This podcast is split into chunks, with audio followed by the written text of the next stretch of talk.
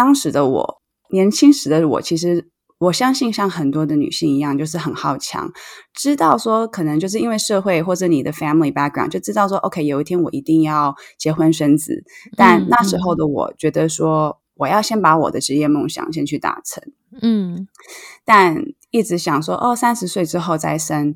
那当然，你认识我说，你看我二十六、二十七岁就成为妈妈了。嗯，但当妈妈的那第一次其实是非常顺利的。你知道，我大儿子很好带，然后我还是可以就是进行我家庭的事业，没有什么太大我觉得影响。我觉得哦，其实好像还蛮简单的。嗯，但是是因为在第二次、第二次准备要开始怀第二胎的时候，怀孕的那段时间其实是非常困难的。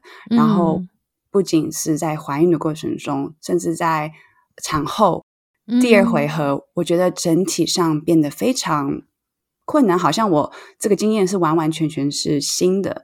那那时候的我还不知道，但是我现在以我的 research 和我的 study 知道，其实那时候的这些现象，其实就是产后的忧郁症，嗯，呃，焦虑症。就这样子，有点忽略着他，跟他跟着他生活，继续了几年。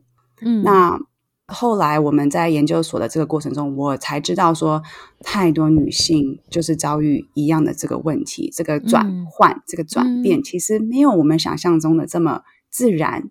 可能社会把我们定义说。你本来就是你成为妈妈，本来就要需要知道怎么去呃 feed breast milk，你知道要怎么的去调整自己身体，甚至要知道说怎么的去从一个之前女性的身份变成说，对你就是要完完全全的去 for 至少一年，对不对？就是要完完全全给他。那这种这种转变，当我们重新像当个新手妈妈，她不是只是说生理那种调整，是全方位的调整。